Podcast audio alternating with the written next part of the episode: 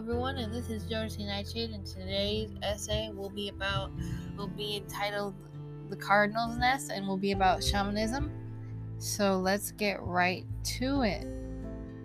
The cardinal directions are the cornerstones of consciousness.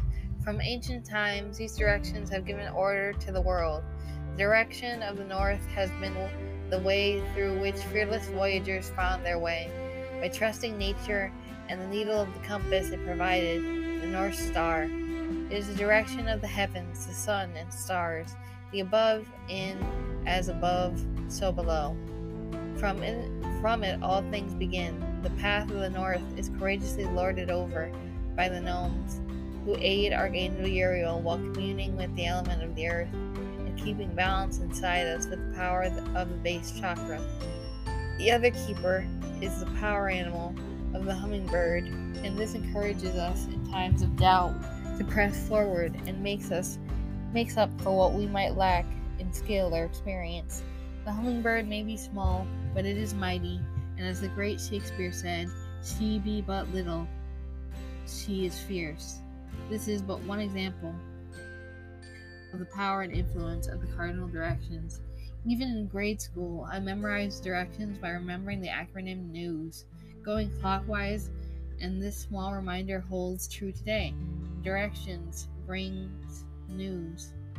In the south hails the serpent, and the element of fire that burns what no longer serves us, and thus the serpent teaches us to shed the past like a snake sheds its skin.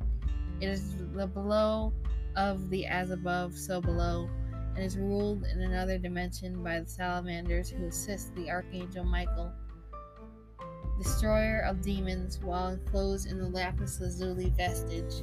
Here, the solar plexus chakra is king, and like Michael, gives us great strength. The east is the kingdom in the heavens, a place where the birds may dwell along with enlightened beings, much like the, the much whispered about existence of Shambhala.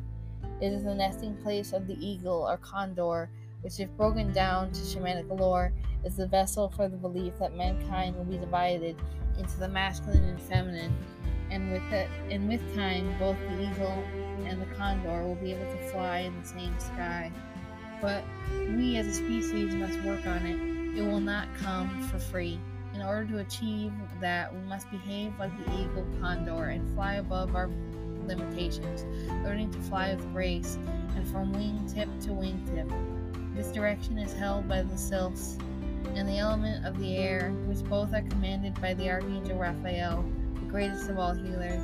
Here, naturally, is where our heart chakra resides, and is the holder of love and compassion. The west is the water, and the great mother jaguar drinks from, as we, when we invoke her, give chase to vitality and our highest good, all whilst aging gracefully through nine lives or phases, just like the great big cat.